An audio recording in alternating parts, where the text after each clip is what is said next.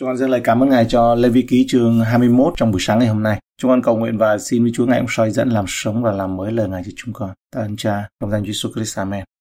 Câu 1 đến câu 4. Đức Giêsu va lại phán cùng môi xe rằng, hãy nói cùng những thầy tế lễ là các con trai Aaron mà rằng, thầy tế lễ chớ vì một người chết trong dân sự mà làm mình ra ô uế, trừ ra vì bà con thân thích mình, vì mẹ, cha, con trai, con gái, anh em mình, và vì chị em ruột mình còn đồng trinh chưa chồng, thì người được vì chị em đó làm cho mình ra ô uế. Người là đầu trưởng trong dân sự mình, chớ làm mình ra tục mà bị ô uế. Đây là những luật mà dành cho các thầy tế lễ nói chung. Các thầy tế lễ thì bị cấm chạm vào xác chết. Những thầy tế lễ đến từ một gia đình của chi phái Levi, cụ thể là gia đình của Aaron. Họ chịu trách nhiệm đặc biệt đại diện cho Đức Chúa Trời trước dân sự và thay mặt dân sự trước Đức Chúa Trời. Nên đã có một sự kêu gọi đặc biệt về sự thánh khiết và sự trong sạch theo nghi lễ. Mục đích ở đằng sau những luật này là để minh họa cho sự trong sạch và tách biệt ra khỏi tội lỗi. Đó là đặc trưng của thầy tế lễ. Xác chết là một hình ảnh, một bức tranh về kết quả của tội lỗi trong thế giới này, đặc biệt là cách nó nhanh chóng phân rã như thế nào. Thầy tế lễ chớ vì một người chết trong dân sự mà làm cho mình ra ô uế. Việc cấm liên quan đến xác chết không chỉ là việc chạm vào xác chết mà thậm chí là ở cùng phòng, ở trong một cái không gian hoặc đi qua một ngôi mộ hoặc chạm vào một ngôi mộ. Trừ ra vì bà con thân thích với thầy tế lễ nhất, một thầy tế lễ có thể tham gia vào các nghi lễ an táng cho một thành viên trực tiếp ở trong gia đình, nhưng uh, không được là cho ai khác thì sẽ bị kể là ô ấy. Câu 5. Các thầy tế lễ cho nên làm sói trên đầu, chớ cạo mép râu mình và đừng cắt thịt mình. Họ không được bắt trước những tập tục. Đây là những tập ma chay về tang tóc của người ngoại. Câu 6 đến câu 9. Họ sẽ biệt riêng ra thánh cho Đức Chúa Trời mình và chớ làm ô danh Ngài.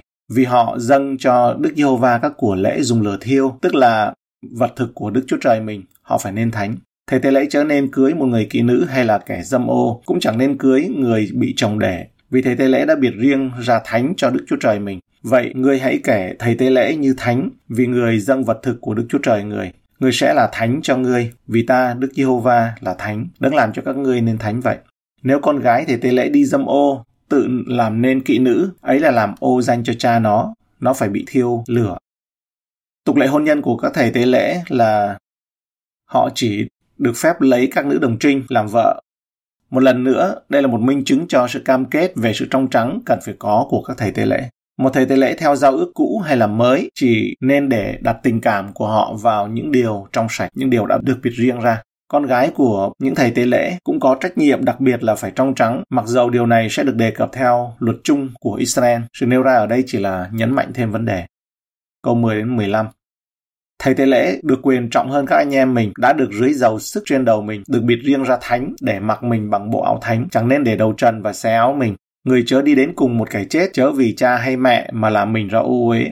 Người chẳng nên đi ra khỏi nơi thánh, đừng làm cho nơi thánh của Đức Chúa Trời mình ra ô uế, vì cái mão dầu sức của Đức Chúa Trời vẫn ở trên đầu người. Ta là Đức Giê-hô-va, người phải cưới gái đồng trinh làm vợ, người chẳng nên cưới đàn bà quá, bị đẻ, dâm ô hay là kỹ nữ, nhưng phải cưới một người đồng trinh trong vòng dân sự mình.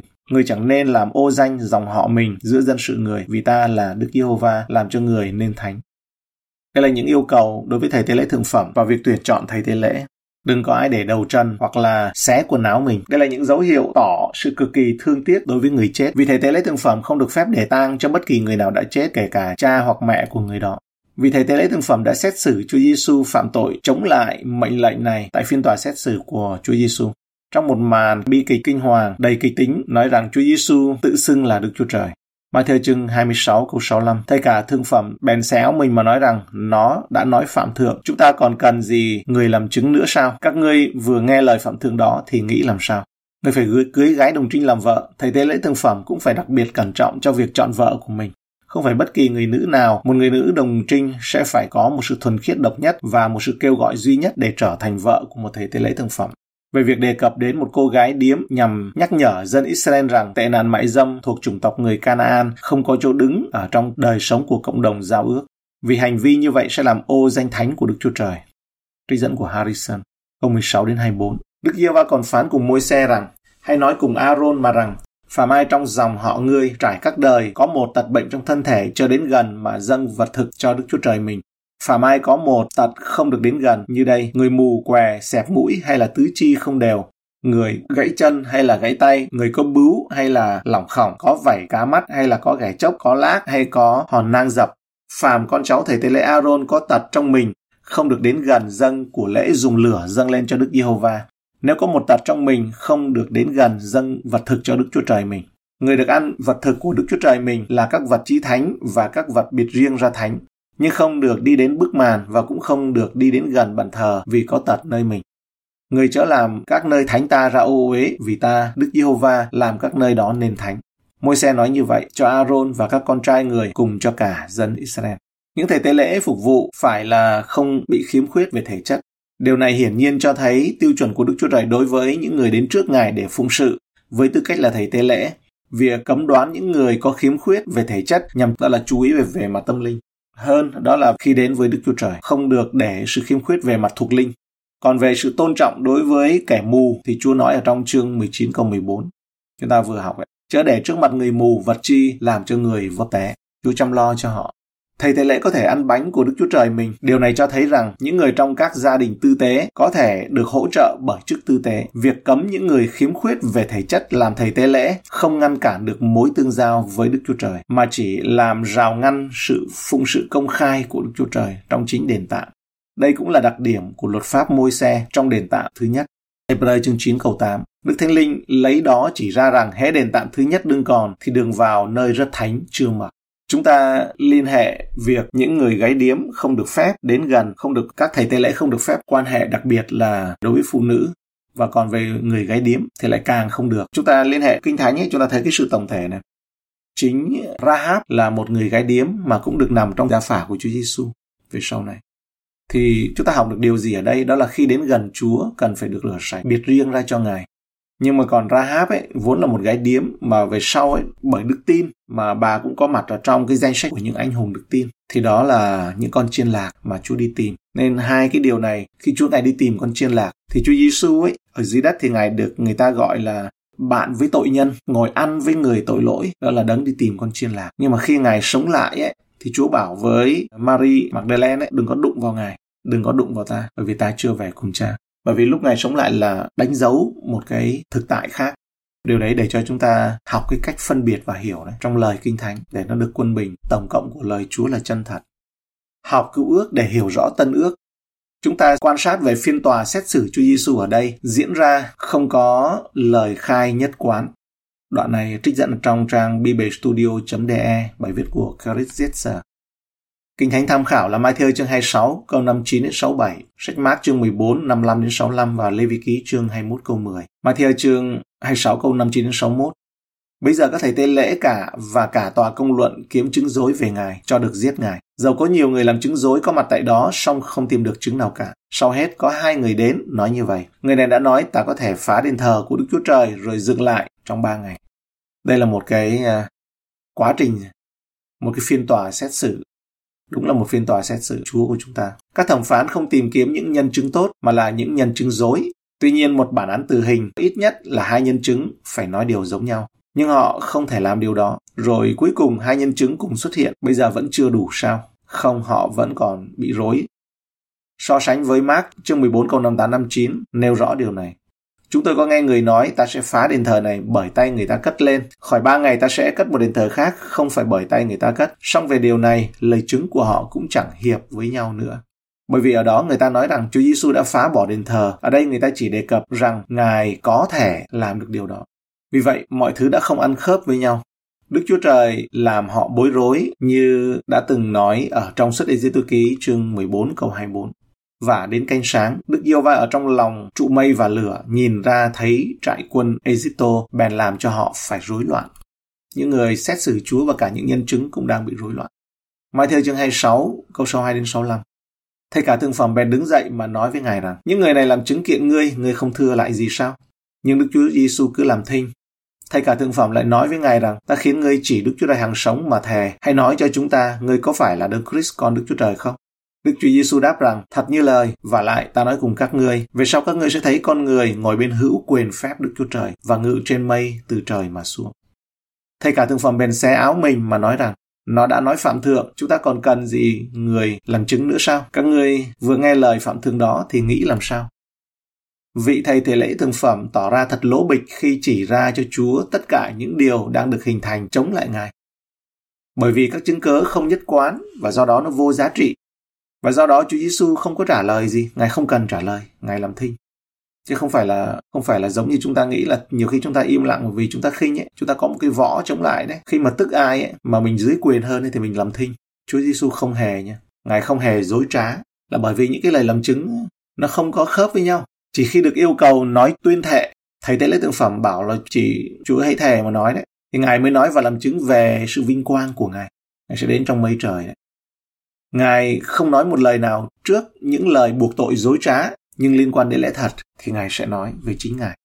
Sau đó, thầy tế lễ thực phẩm đã xé áo choàng của mình và chiếu theo luật pháp của môi xe. Điều này thì không được phép xé áo. Chúng ta vừa học ở trong chương 21 này, câu 10 này là thầy tế lễ đừng có để đầu trần và đừng có xé áo mình ngay cả khi các quy định riêng của họ cho phép điều đó ở trong trường hợp họ trong trường hợp phạm thượng thì cũng không được thầy tế lễ thực phẩm tuyên bố rằng có một sự báng bổ và chính thức hỏi những người lãnh đạo cấp cao của hội đồng rằng bản án phải như thế nào. Đó thật là đạo đức giả, bởi vì bản án đã được ấn định trước khi xét xử rồi và bên cạnh đó họ vi phạm quy chế của chính họ ở đây bởi vì không ai được phép giết trên cơ sở lời khai của chính bị cáo. Mà theo chương 26 câu 67, họ bèn nhổ trên mặt ngài, đấm ngài, lại có kẻ vả ngài, mà nói rằng, hãy đứng Chris, hãy nói tiên tri đi, cho chúng ta biết ai đánh người. Theo những quy định riêng dành cho họ thì khạc nhổ rõ ràng là bị cấm, những thầy tế lễ đấy. Nó đã bị trừng phạt nghiêm khắc và theo quy định ấy, là phải phạt lên đến 400 denier. Đánh bằng nắm đấm hay là đánh đánh bằng lòng bàn tay là tát ấy, bị cấm và bị phạt tiền theo quy định dành cho thầy tế lễ. Tất nhiên chưa kể rằng điều đó là ô uế về mặt đạo đức và lại hoàn toàn vô lý nữa. Trước đó rất lâu Salomon đã nói, ta lại còn thấy dưới mặt trời, trong nơi công đàng có sự gian ác và tại chốn công bình có sự bất nghĩa. Là đây này, tại phiên tòa xét xử Chúa Giêsu, chính những thầy tế lễ được Chúa chọn, được Chúa gọi đấy và đến ờ, bến cuối ấy, thì họ lại như vậy. Truyền đạo trong chương 3 câu 16, người đầu trở nên cuối là như vậy. Và trong Lê Vi Ký chương 21 và câu 10 ấy, thì nói thầy tế lễ đừng xé áo mình. Phần tiếp theo đây, bây giờ chúng ta quan sát về bộ y phục của thầy tế lễ thực phẩm. Áo ngoài màu xanh tím để biết giá trị cao đẹp của nó và tại sao lại không được phép xé. Tấm y phục màu tím của thầy tế lễ thượng phẩm nằm dưới lớp áo bốn màu, loại áo rất đặc biệt của thầy tế lễ thượng phẩm. Tất cả đều có màu tím xanh. Trong sách Ê-di-tô ký chương 28 câu 31, người hãy cũng may cái áo dài của ephod bằng toàn bằng vải tím. Màu tím xanh này thường xuất hiện trong đền tạm chỉ liên quan đến các màu khác. Nhưng ở đây ấy, quần áo hoàn toàn màu tím xanh. Trong tiếng Việt thì là vải tím, có chỗ thì dịch là màu xanh tím. Nhưng mà trong nguyên bản, nguyên nghĩa của nó là màu tím xanh, xanh tím. Đây là lời nhắc nhở rằng thầy tế lễ thượng phẩm của chúng ta, Chúa Giêsu Christ đang ở trên trời để thi hành chức vụ cho chúng ta. Như vậy thầy tế lễ thường phẩm Banaron chỉ là hình bóng thôi. Ngài không ở trong một nơi thánh trần gian, nhưng trong lều tạm thật trên thiên đàng, màu tím xanh là biểu tượng cho điều đó. Sự phục vụ của thầy tế lễ thường phẩm được liên kết với thiên đàng ba lần, nhắc đến ba lần ở trong thư Hebrew, Hebrew chương 4 câu 14. ấy vậy, vì chúng ta có thầy tế lễ thường phẩm lớn đã trải qua cái từng trời, tức là Đức Chúa Giêsu con Đức Chúa Trời, thì hãy bền giữ đạo chúng ta đã nhận tin. Hebrew chương 7 câu 26 ấy đó thật là thầy tế lễ thực phẩm mà chúng ta có cần dùng thánh khiết không tội không ô uế biệt khỏi kẻ có tội được cất lên cao hơn các tầng trời Hebrew 9 câu 24 và Đấng Christ chẳng phải vào nơi thánh bởi tay người làm ra, theo kiểu mẫu nơi thánh thật, bèn là vào chính trong trời, để bây giờ vì chúng ta hiện ra trước mặt Đức Chúa Trời. Ở giữa áo có một lỗ tròng đầu vào, viền xung quanh và dệt như lỗ áo giáp mặt lưới để cho khỏi tét. Ở trong suốt đây dự ký chương 28 câu 32 đấy. Còn trong Lê Vi Ký chương 21 câu 10 thì nói rằng thầy tế lễ được quyền trọng hơn các anh em mình, đã được rưới dầu sức trên đầu mình, được biệt riêng ra thánh để mặc mình bằng bộ áo thánh, chẳng nên để đầu trần và xé áo mình. Nên là không được. Ấy. Điều này có thể nói về việc phụng sự Chúa ở trên trời được thực hiện một cách trọn vẹn, không được phép gián đoạn. Hebrew chương 7 câu 23 đến 25 cho chúng ta biết điều đó. Và lại số thầy tế lễ rất nhiều, tức là thầy tế lễ của bà Aaron ấy, vì sự chết nên không giữ luôn được chức vụ. Nhưng Ngài là Chúa Giêsu của chúng ta. Vì hằng có đời đời nên giữ lấy chức tế lễ không hề đổi thay. Bởi đó Ngài có thể cứu toàn vẹn những kẻ nhờ Ngài mà đến gần Đức Chúa Trời. Vì Ngài hằng sống để cầu thay cho những kẻ ấy.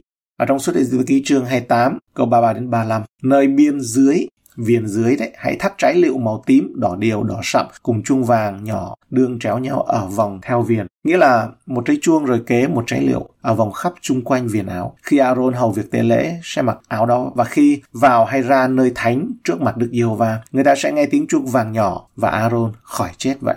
Các câu này cho thấy trên viền của chiếc áo này có những trái lựu màu tím xanh và màu đỏ, tím, đỏ điều, đỏ sậm và những quả chuông bằng vàng xen kẽ. Điều này nói về chức vụ của thầy tế lễ thường phẩm mang lại kết quả bông trái cho Đức Chúa Trời và làm chứng cho Ngài. Chúng ta tìm thấy sự kết quả và lời làm chứng đó ở trong răng chương 15 câu 2. Hệ nhánh nào trong ta mà không kết quả thì Ngài chặt hết và Ngài tỉa sửa những nhánh nào kết quả để được sai trái hơn. Và câu 27. Còn các ngươi cũng sẽ làm chứng về ta vì các ngươi đã ở cùng ta từ lúc ban đầu vậy. Như đã đề cập, những quả lựu có màu tím xanh, đỏ điều và đỏ thẫm. Điều này nói lên những đức tính của Chúa Giêsu sẽ được phản ánh trong đời sống của các tín đồ loại vải gai mịn nổi tiếng ở trên cái bộ áo của thầy tế lễ thượng phẩm này thì không được nhắc đến ở đây. Có thể là do màu trắng không phù hợp với quả liệu. Ngoài ra do quả liệu với số lượng hạt đáng kinh ngạc của chúng chỉ về khả năng sinh sản tuyệt vời, sinh sôi này nở. Đấng Christ làm việc không mệt mỏi cho chúng ta tại trên thiên đàng cho dù chúng ta có cầu hỏi Ngài hay không. Ngài chăm lo cho sự yếu đuối của chúng ta. Ngài giúp đỡ chúng ta để có thể trở thành người thờ phượng trước mặt Đức Chúa Trời. Và không ai khác hơn Ngài mong muốn chúng ta sống cho sự vinh hiển của Ngài. Bạn có biết ơn về sự phục vụ này của Thầy Tế lễ Thượng Phẩm lớn của chúng ta ở trên thiên đàng là Chúa Giêsu Christ hay không? Chúng ta học cựu ước để biết được rõ tân ước, để được đâm rễ và lập nền. Tạ ơn Chúa. Giống như chúng ta biết câu chuyện về Adam Eva, câu chuyện về sự sáng tạo, câu chuyện về Noe xây tàu, về việc mà Chúa tản lạc các dân sau sự kiện tháp ba bên bị đổ. Thì chúng ta học về câu chuyện của dân Israel, Chúa kêu gọi dân Israel, đó là hướng về Chúa Giêsu và cuối cùng là để cho sự vinh quang của Đức Giê-hô-va phải được đầy tràn khắp đất. Ý muốn của Đức Chúa Trời là Ngài không có muốn để điều gì thuộc về thiên đàng bị mất. Nếu chúng ta hiểu được điều này thì chúng ta được sự an ủi. Daniel ở trong hang sư tử, ông rất là bình an bởi vì ông biết được rằng Chúa không lìa và không bỏ. Phaolô thì nói rằng vì Đấng Christ là sự sống của tôi và sự chết là điều ích lợi cho tôi vậy. Lối suy nghĩ của chúng ta khi chúng ta thờ phượng vượt lên sự chết và vượt lên hoàn cảnh. Xin Chúa ngày mở mắt và ngày soi sáng. Xin Chúa ngày soi sáng cho chúng con để chúng con nhìn được đa chiều, nhìn được hai chiều và chúng con học biết sự khôn ngoan. Chúng con biết phân biệt bên phải, bên trái, cái đúng và cái sai. Chúng con có thể tập ăn những đồ ăn cứng hơn để thấy được giá trị, thấy những sự ngon miệng về thuộc linh không như con trẻ nữa, không như những cái bề ngoài và cảm xúc. Xin Chúa Ngài là ban ơn cho chúng con được là một dân thật sự là biệt riêng ra cho Ngài.